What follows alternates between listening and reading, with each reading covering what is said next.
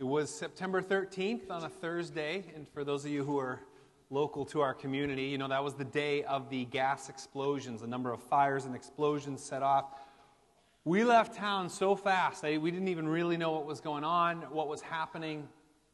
Even the next day, even after watching the news, I met up with Pastor Brian. You'll get to hear from him in a little bit. I met up with him in the morning in the downtown, and the town was really shut down. All the roads were closed off. We had to drive around a few barriers to meet up, and it was kind of a ghost town, and it was hard to tell what was going on. We didn't even know, are we safe? Was this some kind of terrorist act? You know, how many people are injured? And we really didn't have a handle on what was going on until we got invited to go down to the safety center, to the fire station, and the chief he said, "Hey, do you want to see the command room?"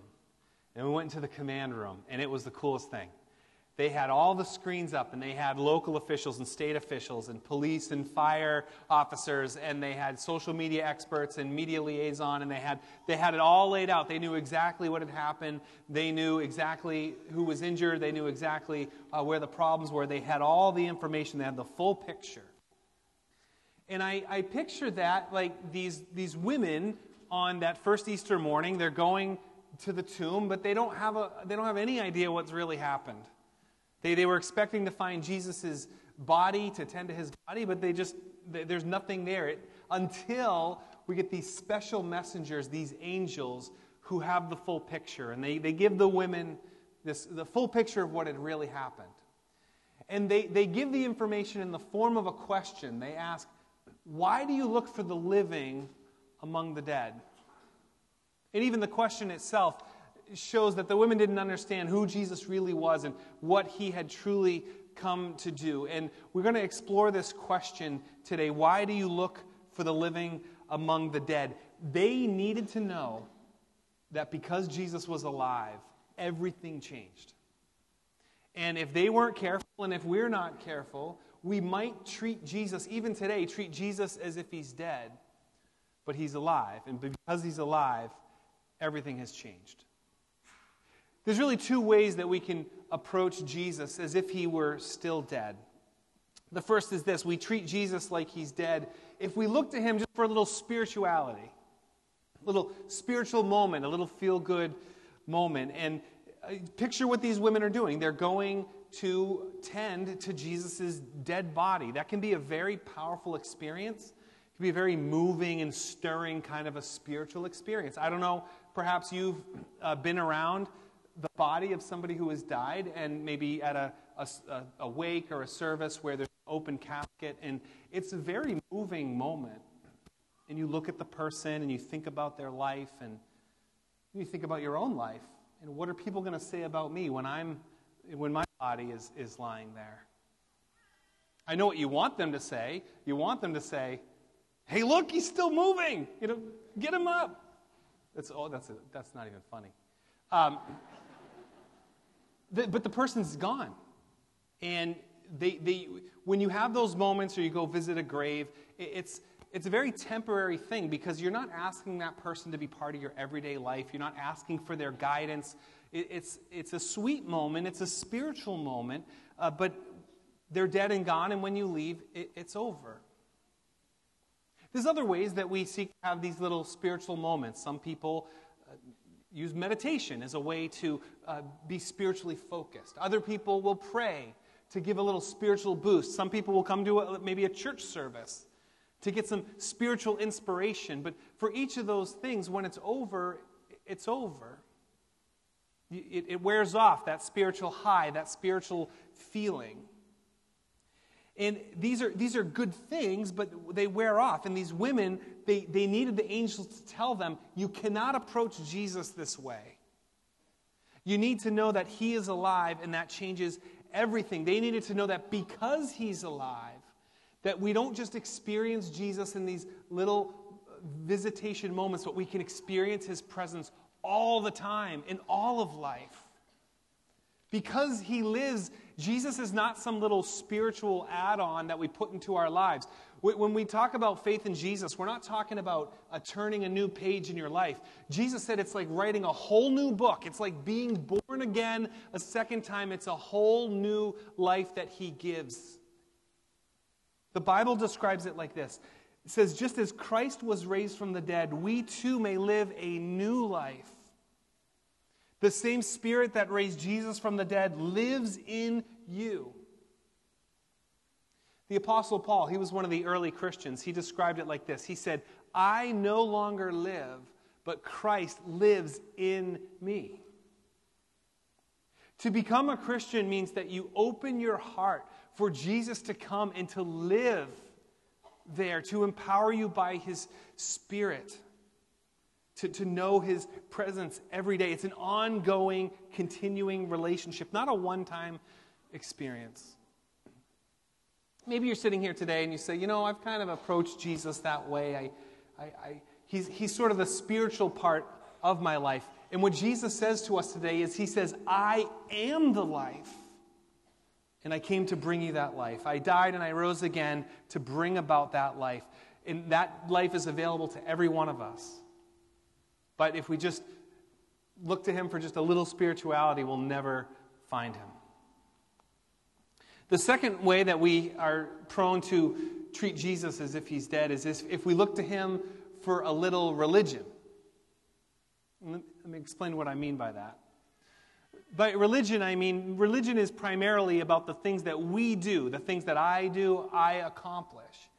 Faith in Jesus is primarily about what he has accomplished, what he has done, not what I do.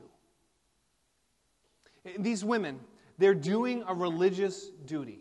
They are, Jesus' body had been hastily buried. They had to take his body down before the Sabbath, and they were going back because his body was not properly prepared according to the Jewish law. So these women go, they're fulfilling the Jewish law to prepare his body. And if Jesus is dead, that's the only way we can approach him. You can only approach him religiously. You can see him as a good religious teacher, a good moral teacher, and you might try to emulate him or follow his good religious teachings or his good religious law. In the hope for people who approach God that way, they say, look, or they approach Jesus, they say, I'm going to live a good moral life and a good righteous life, and at the end of my life, the hope is that God will see me and he'll say, you know, you lived a pretty good life. Come be with me. But there's a big problem with that. The problem is we forget who God is and we forget who we are. See, God is holy and perfect and pure in every single way. And we are not. No matter how good of a life we try to live, no matter how righteous and moral we try to be, every one of us falls short of how perfect and holy God is and how pure he is. And it's our impurity and his purity that separates us from God. We can't live a good enough life for him to say, that was probably good enough. Our sinfulness and his perfection are incompatible. That's why Jesus had to die. And that's why these angels remind the women. They said, look, Jesus told you he must be handed over. He must be crucified. He must die and rise again. He told you these things. It was necessary. It was necessary because we've sinned. We are all essentially wretched sinners. And we just sang it. We sang Amazing Grace. It's one of the most beloved songs of the faith. But it's a song, if you think about it, we're singing, how sweet the sound. He saved a wretch like me. We're singing a song about how we are wretched, and it's a beloved song. Well, why is it so beloved? Because Jesus, by his death, he paid for our sin. He did that for us. He died in our place. He takes all that sin and impurity of our lives, he takes it on himself, and it dies with him in the grave. And then he rises to this new life, whereby we can have new life and we can know him and celebrate his presence. That's the good news. He's accomplished everything for us. So my life is not about what I accomplished for him, but about what he has accomplished for me. Religion says, if I serve God and I obey, then he'll accept me. True faith in Jesus says that he's already accepted me by his grace. And that grace changes me, and yes, I obey and I follow him. But it's because of what he has done, not what I do.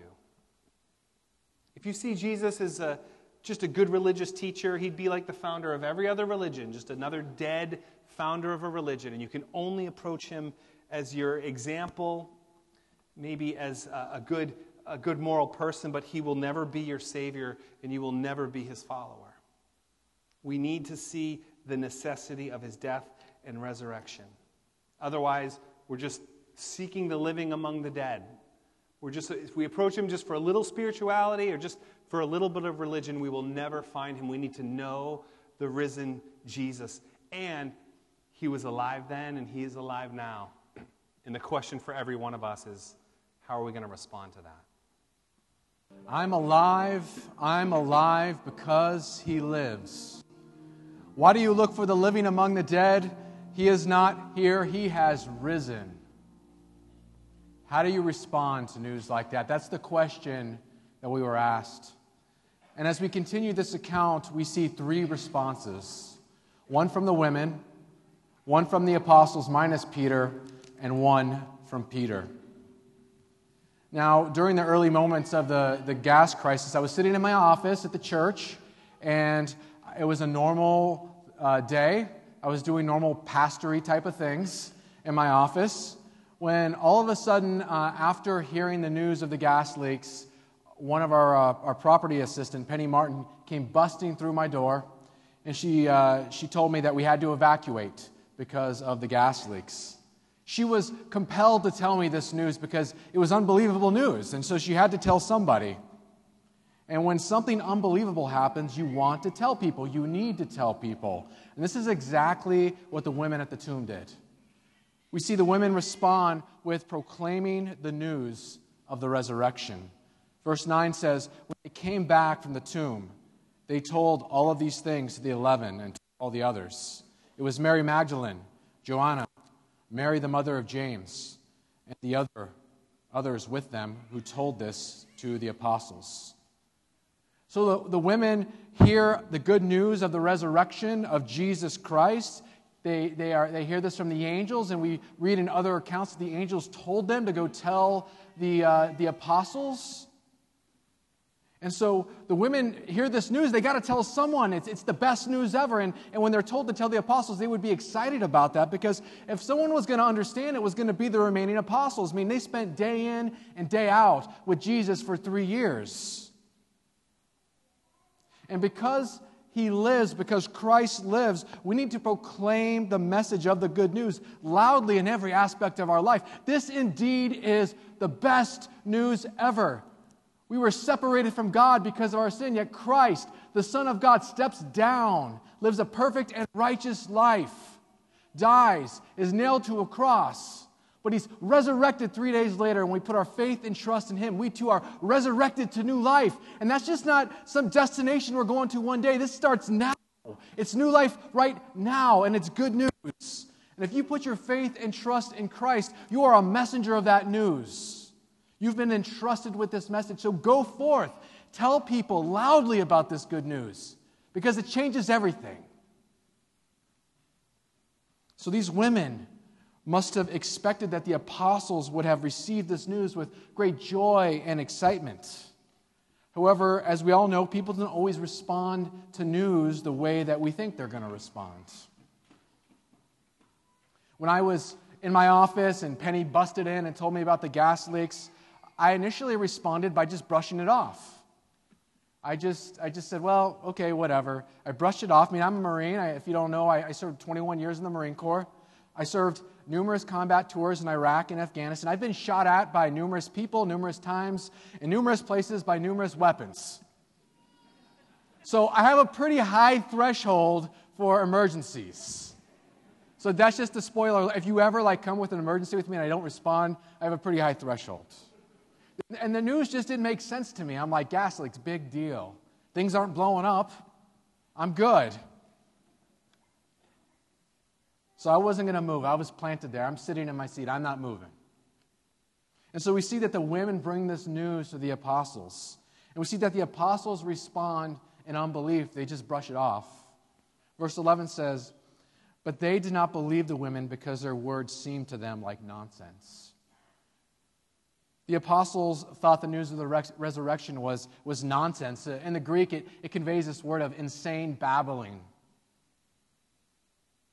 And we see that they responded this way because they were filtering the news through a certain bias that contradicted their idea of how the resurrection would happen. They were told by the culture, by their religious teachers, that the resurrection would not happen that way. And so when the women talk about the resurrection of Jesus, they're like, well, that's not how we were told. That's not what we believe. Additionally, they were told by women. And in the ancient Jewish context, women were seen as unstable and undependable witnesses. So due to their bias and prejudice, they dismissed not only the message of the good news of the resurrection, but they dismissed the messengers of that good news. So we see that these men miss out on the best news, the news that will eternally fulfill them, save them, bring them peace, because they were unwilling to set aside their bias and their prejudice. And let's face it, let's just get real. We all have biases and prejudices. The ways that we interpret the world. For example, some people think that strong people don't need faith because it's really just a crutch and it's inconsistent with logic. Faith is archaic, irrelevant, irrational, and even divisive. Things would be a lot better if we just didn't have faith and religion, if you will, or faith in, especially in Christ. And we hold on to these things because they give us identity. They give us stability. And let's face it, we're all pretty pragmatic. It somehow functionally works for us. And if it functionally works for us, we're not changing it. At least at some level, it functionally works for us. And some of you sitting in here have made up your mind about Jesus, the resurrection, and Christianity. Maybe you're here because you're supporting a loved one or you were invited. Some of you heard this message before, and perhaps you feel that it's just a bunch of babbling nonsense, and you've somehow even marginalized people who've told you this message. And perhaps you even feel that same way about me as I speak and tell you the good news of Jesus. But I believe that you are here for a reason. And deep down, you know that your life is really just this delicate facade. Yeah, you present yourself a certain way, but you know that it's really a house of cards, and you're one tragedy away from it crashing down. And you know that something doesn't feel right. It doesn't feel right. And you search for peace, because we all need peace, and we search for peace, and we search for it in family, friends, social status, education, vocation, and the one that gets me the most, achievement. Oh, I just got to do more and more and more and achieve more. And those things are good, and they can give you a sense of fulfillment and peace, but it will never last. It's not eternal. You need to find an eternal solution. And these things were never meant to last. But because He lives, because Jesus Christ is resurrected, we can know eternal peace, but only in the eternal Savior, Jesus Christ. You can say amen, that sounds good. If I've described you, you're sitting here and you're already seething a little bit, like in your mind, like this guy is crazy. If I've described you, I want to encourage you to set aside your biases and your prejudices and seriously examine the claims of Christ. I'm not saying watch a Netflix show. I'm talking seriously put your mind to it and examine the claims of Christ. If that's something you're willing to do, we'd be happy to engage you on that, no strings attached. So this is how the apostles respond, by brushing it off. But how does Peter respond? Well, we see that Peter responds with a seeking heart. Verse 12 says, Peter, however, got up and ran to the tomb. Bending over, he saw the strips of linen lying by themselves, and he went away, wondering to himself what had happened. Like I said, I wasn't planning on moving from my spot at the church. I was in my seat. I was doing my work. Penny tells me this news. I brush it off. But then she says something. She utters these words to me. She says, "There are explosions. Buildings are blowing up all over town." That got my attention. She hit my thresholds, and I got out of that building faster than, I didn't even know I could run that fast, all right? It was pretty. And we see Peter. He hears the news of the empty tomb, and it says he got up and he moved out. The idea is that he moved out so fast that both of his feet never were on the ground at the same time. He just ran to the tomb. And so we ask, why is there such an urgency for Peter? Why is he so urgent about this? Well, Peter was often called the apostle with a foot-shaped mouth. He loved Jesus, but his bold proclamations often got him in trouble. His mouth got him in trouble quite often. So maybe you guys could identify with that. Don't nudge your neighbor. It's probably you. And we see that the final moments of Jesus' life, Peter boldly proclaimed to Jesus that he would never deny him. Jesus said, "You're going to deny me." Peter says, "If all these people turn away, Lord, I will never deny you." Yet we know that Peter could not keep his word. In fact, he denies Christ multiple times. And upon Jesus' death, he runs away. He hides out. This bold person hides away. He cowardly hides away. We see this bold, flawed lover of Jesus failed, and he felt failure. He felt the weight of that failure. And it was more than he could take. Maybe you know that feeling. You've just failed, and it's like an anchor on you, and you feel the weight of that. So he urgently rushes to the tomb. He wants another chance with Jesus. And even though the news is hard to believe, and he's sitting there and he's like, this doesn't make sense. I mean, Peter had these biases, the way that he interpreted his world, but even if this news is remotely true, he's going to take his chance to make it right. Because he's tired of living as a failure. He's tired of it. So Peter gets to the tomb. He looks down, and it's empty. And he sees the strips of linen and no body. And he doesn't know how to process this. And he just stands there. And he stands there in amazement. And you could identify with Peter. You could feel the weight of your failure. Maybe you've expressed faith in Christ at one time, but now you know that you're not living for him anymore. And you feel guilty about that. Life is too complicated. It's too busy. Pastor Brian, you don't know what my life is like. Maybe you struggle with certain things. It's just too complicated for you. Maybe you failed so many times in your life, you made these bold proclamations that you would never do something, then you find yourself doing it again. And you just figure, I'm a lost cause. Or maybe you come to church all the time, but you know that your heart's not in it anymore. Maybe you've denied Christ in subtle ways, or maybe you've denied him in very overt ways. And maybe like Peter, you come here today seeking another chance. Let me just tell you, you've come to the right place. The empty tomb means that Jesus is alive. And because he lives, we're no longer dead in our sins, but alive in Christ. Because he lives, our shame is transformed into an instrument to be used for the glory of Christ. Because he lives, we're no longer defined by our past failures, but defined by his ever-present victory in the resurrection. Because he lives, we get a second chance, a third chance, a fourth chance, an infinite amount of chances, an infinite amount of do-overs.